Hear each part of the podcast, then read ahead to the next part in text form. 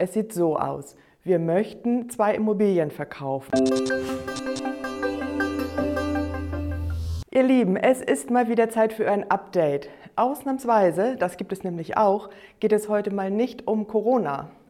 Wir müssen auch mal was anderes hören. Und es gibt Neuigkeiten für alle, die sich für die Andreaskirchengemeinde interessieren, will ich heute davon aus dem Kirchengemeinderat berichten.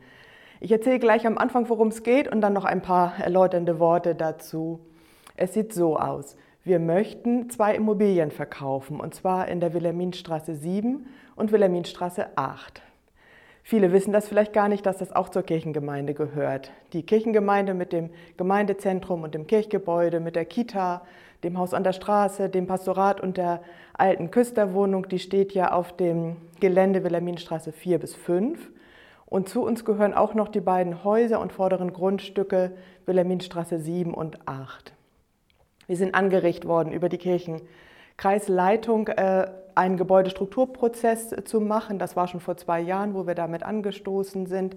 Da ging es um energetischen Zustand, um die Rentabilität, um den Sanierungsbedarf.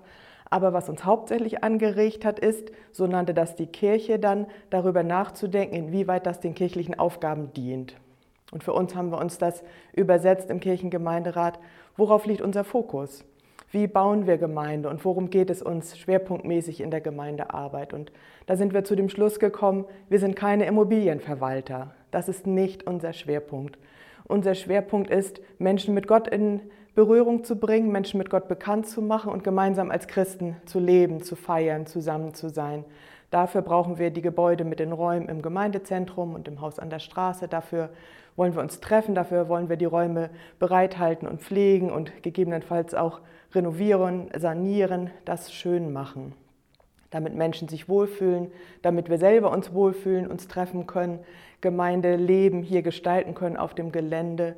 Und dazu gehört leider nicht die Immobilienverwaltung und die Grundstücke im vorderen Teil von der Wilhelminstraße 7 und 8. Die beiden Häuser, die darauf stehen, sind vermietet und wir haben uns entschieden, natürlich mit Vermietung die zu verkaufen. Das ist also so, dass wir gerade erst am Anfang dieses Prozesses stehen. Ihr seid nicht die Ersten, die das erfahren, sondern es ist ja klar, als allererstes haben die Mieter selber davon gehört.